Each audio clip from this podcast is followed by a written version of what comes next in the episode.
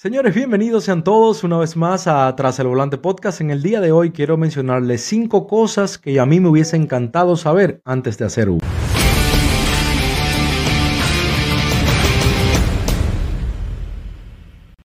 Es muy importante, señores, que todo conductor nuevo se empape.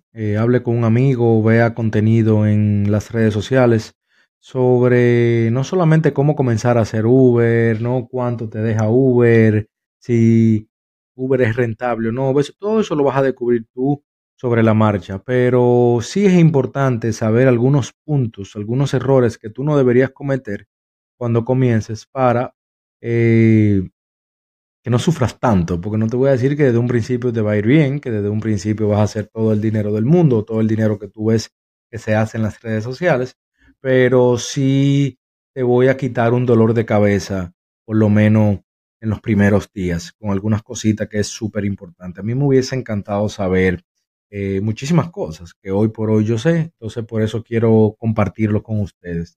Lo primero es, al principio yo calculaba mucho la milla, dinero, cuánto yo ganaba por milla. Yo me olvidé ya de las millas por muchísimas razones. Una de ellas es que ya Uber hoy por hoy no es lo mismo que hace unos años atrás. Entonces, me imagino que antes tal vez era factible el calcular las millas, el cuánto dinero ganaba por milla. Hoy por hoy ya eso no es factible, por lo menos en mi caso, en mi mercado.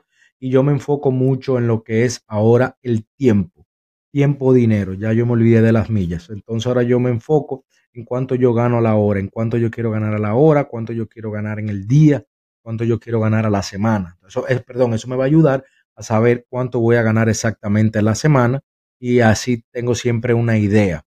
Pero el que tú te propongas una meta por hora es súper importante. Quiero hacer una pausa para recordarles sobre Play Octopus. Play Octopus es una compañía que te manda una tableta a tu casa totalmente gratis para que la coloques detrás de tu vehículo, que el pasajero vaya entretenido jugando o simplemente viendo algunos anuncios.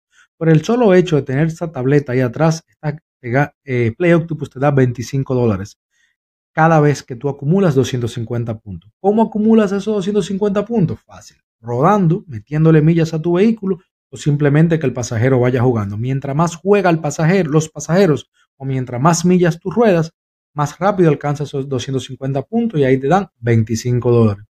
Yo siempre acumulo entre $75 a $125 al mes dependiendo de qué tanto trabaje o qué tanto jueguen los pasajeros.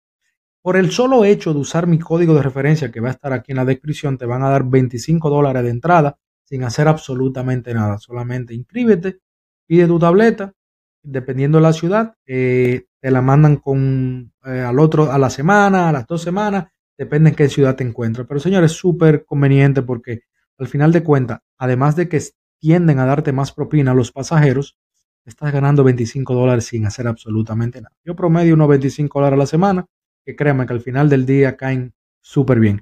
Otra cosa es que si vas a comenzar a hacer Uber o Lyft, hazlo con un código de referencia de un amigo, de un primo o con el mío que va a estar aquí abajo en la descripción para que te ganes entre $1,500, $1,600 dependiendo de la ciudad y dependiendo de qué promoción en ese momento te ponga Uber. Pero siempre trata de comenzar ganando.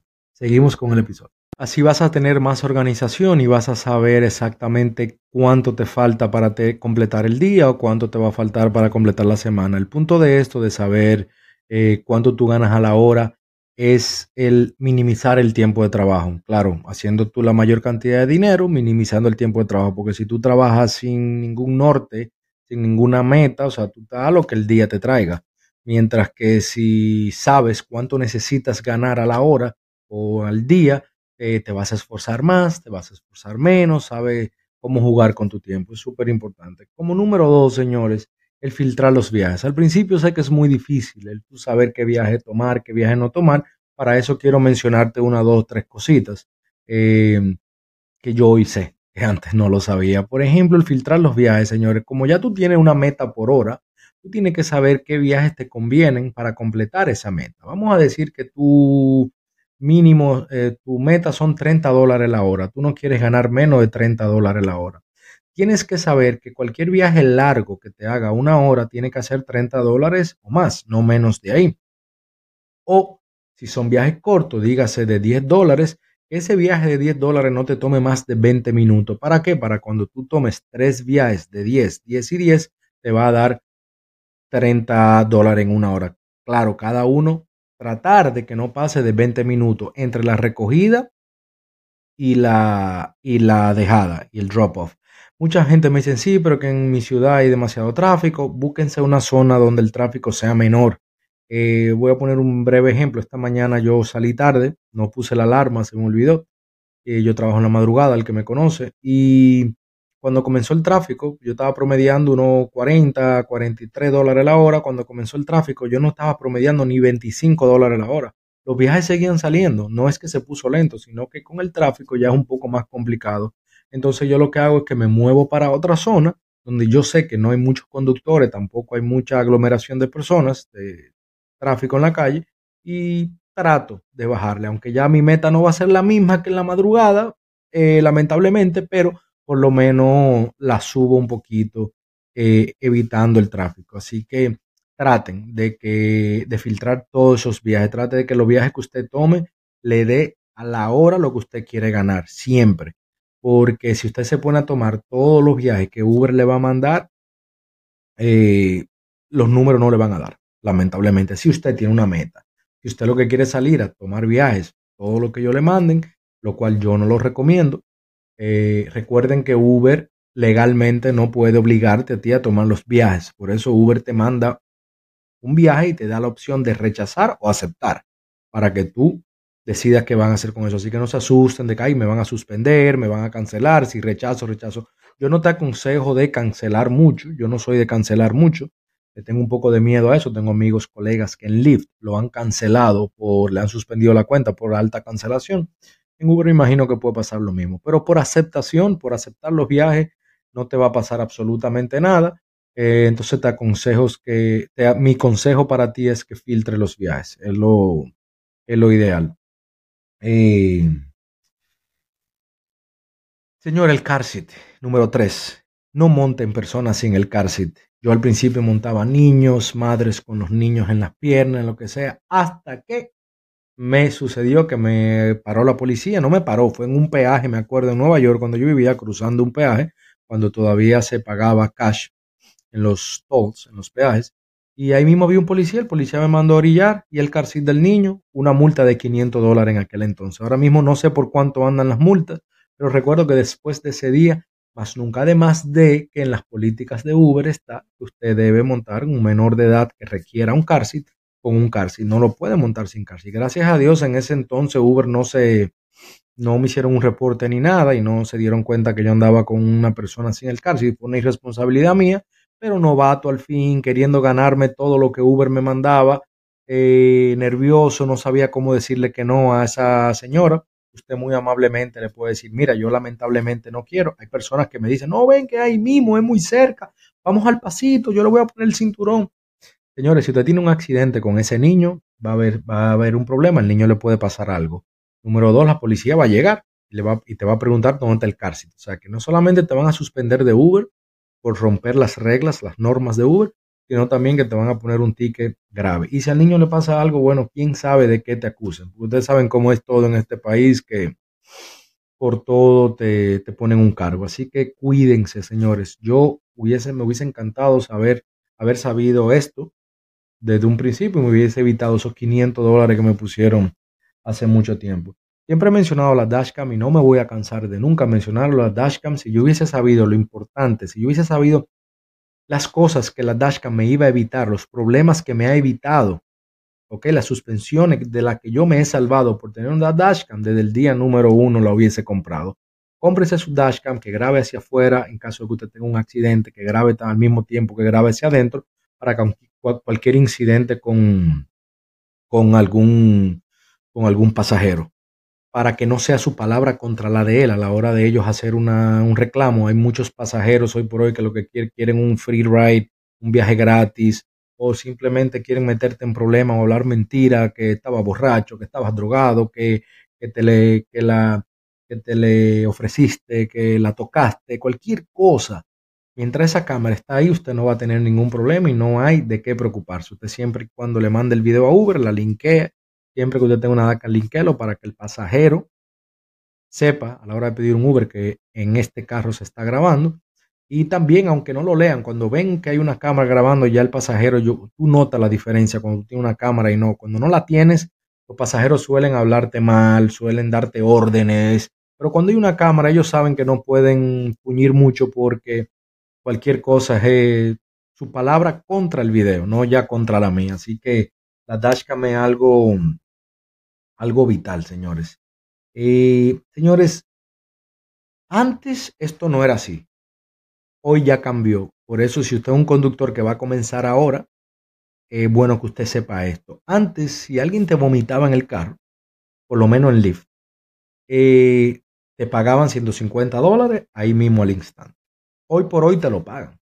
O cualquier reclamo, no solamente del vómito, vamos a hablar, cualquier reclamo hoy por hoy en Lyft, si tú haces un reclamo, tienes que pararte por 2 horas mínimo para que ellos te paguen ese reclamo. Si tú es algo sencillo, que lo limpiaste tú mismo, hiciste el reclamo, seguiste trabajando, no te lo van a pagar. Así que es bueno que ustedes sepan, si es algo grande, por ejemplo un vómito o algo, que aunque ustedes lo puedan limpiar ustedes mismos y quieren cobrar el fee de limpieza, tienen que durar mínimo 2 horas sin trabajar. Y sé que Uber viene con eso pronto. Ahora mismo todavía Uber no lo hace. Uber te paga tu dinero hasta hace una semana, que fue la última vez que hice el reclamo. Hoy estamos al 11 de julio, para que sepan. Yo estoy grabando este episodio 11 de julio. Hice hace una semana un reclamo de Uber y me lo pagaron. Yo seguí trabajando normal. Fue algo pequeño, pero algo que yo tuve que parar como por unos 20 minutos para limpiarlo. Y me molesta que el pasajero no me diga nada. Porque si el pasajero me dice, mira, wow, te dejé caer este hamburger, aquí fue un hamburger que se le cayó a alguien, vi el cachú, la lechuga en el suelo, lo cual no permito tampoco que coma, me estaba comiendo escondido, número uno, y número dos, vio que se cayó, no me dijo nada, lo dejó ahí, se fue y me lo dejó ahí, entonces por eso lo reporté, para que aprendan a, cónchole, ten comunicación, ten tacto, ten amabilidad con el conductor. Yo no lo reporto, si él me dice, wow, yo voy, vamos a limpiarlo juntos, yo tengo ahí en el baúl cosas para limpiarlo, o ven, no te preocupes que yo lo ayudo. Él fue amable porque cuando viene otro pasajero, el pasajero lo ve, el sucio, y me va a reportar que mi carro estaba sucio, o simplemente no se va a montar en mi carro y voy a perder tiempo y dinero. Entonces, es importante que ustedes sepan, señores, que a la hora de usted hacer un reporte, no importa en Lyft, tiene que desconectarse por 2 horas mínimo. Entonces le aconsejo, siga haciendo otra aplicación. Si es algo que usted pudo limpiar ahí mismo, siga haciendo otra aplicación para que le puedan pagar. Porque hace unos días me vomitaron en el carro, creo que pasó como 2 semanas ya. Me vomitaron en el carro, yo me di cuenta, pero ya yo estaba llegando al lugar, ella se desmontó, no dijo nada. Okay. Yo tiré fotos, hice mis reportes, limpié yo mismo, seguí trabajando y me dijeron no, no podemos pagarte porque las políticas ahora son de que tú tienes que durar 2 horas desconectado. Y me hace sentido, o sea, ellos están cubriéndose en que tú no le hables mentira, en que tú no vengas con un reporte del día pasado, lo que sea, o quieras achacárselo a otro pasajero o algo, bueno, lo que sea. Ellos se están curando en salud, yo estoy de acuerdo con eso.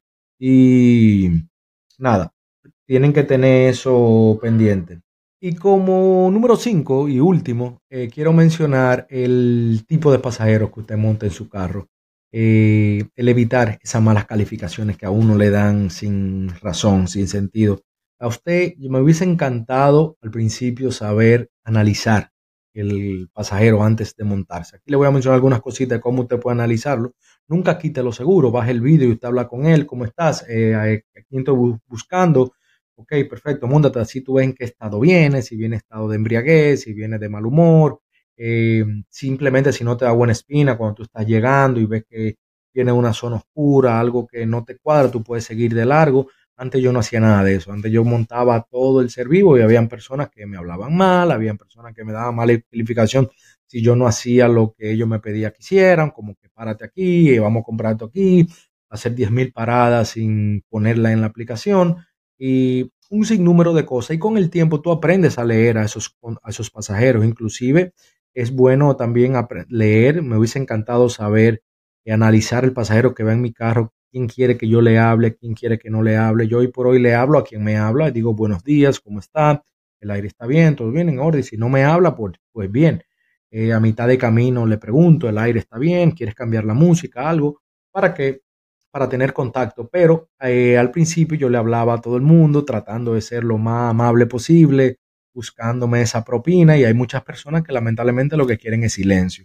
Entonces hoy por hoy ya yo sé, yo analizo, ya yo sé cómo, veo, estudio cuando se monta el pasajero, ya yo sé que ese pasajero quiere que le hablen, ese pasajero no quiere que le hablen, es algo que vas a aprender sobre la marcha también. Pero es bueno que tú siempre des los buenos días, ¿cómo estás? Si ya ahí tú empezaste la conversación, si él no la sigue y tú vuelves a preguntarle algo y él vuelve a quedarse callado, que te responde cortante, ya tú sabes que ese pasajero no quiere hablar. O si tú lo ves en su celular o lo ves leyendo un libro o trabajando, simplemente no le hables. Son cositas que tú puedes verlo desde que se montan en el carro, pero como dije anteriormente, es algo que van a ir aprendiendo sobre la marcha. Señores, aquí fueron 5 cosas que le mencioné sobre, 5 cosas que me hubiesen encantado saber antes de comenzar a hacer Uber. La comparto con ustedes para ver si les son de ayuda. Si usted considera que este video le va a ser de ayuda a alguien, compártaselo, envíeselo para que no cometan los mismos errores que yo cometí. Señores, esto ha sido Tras el Volante Podcast. Nos vemos en el próximo episodio.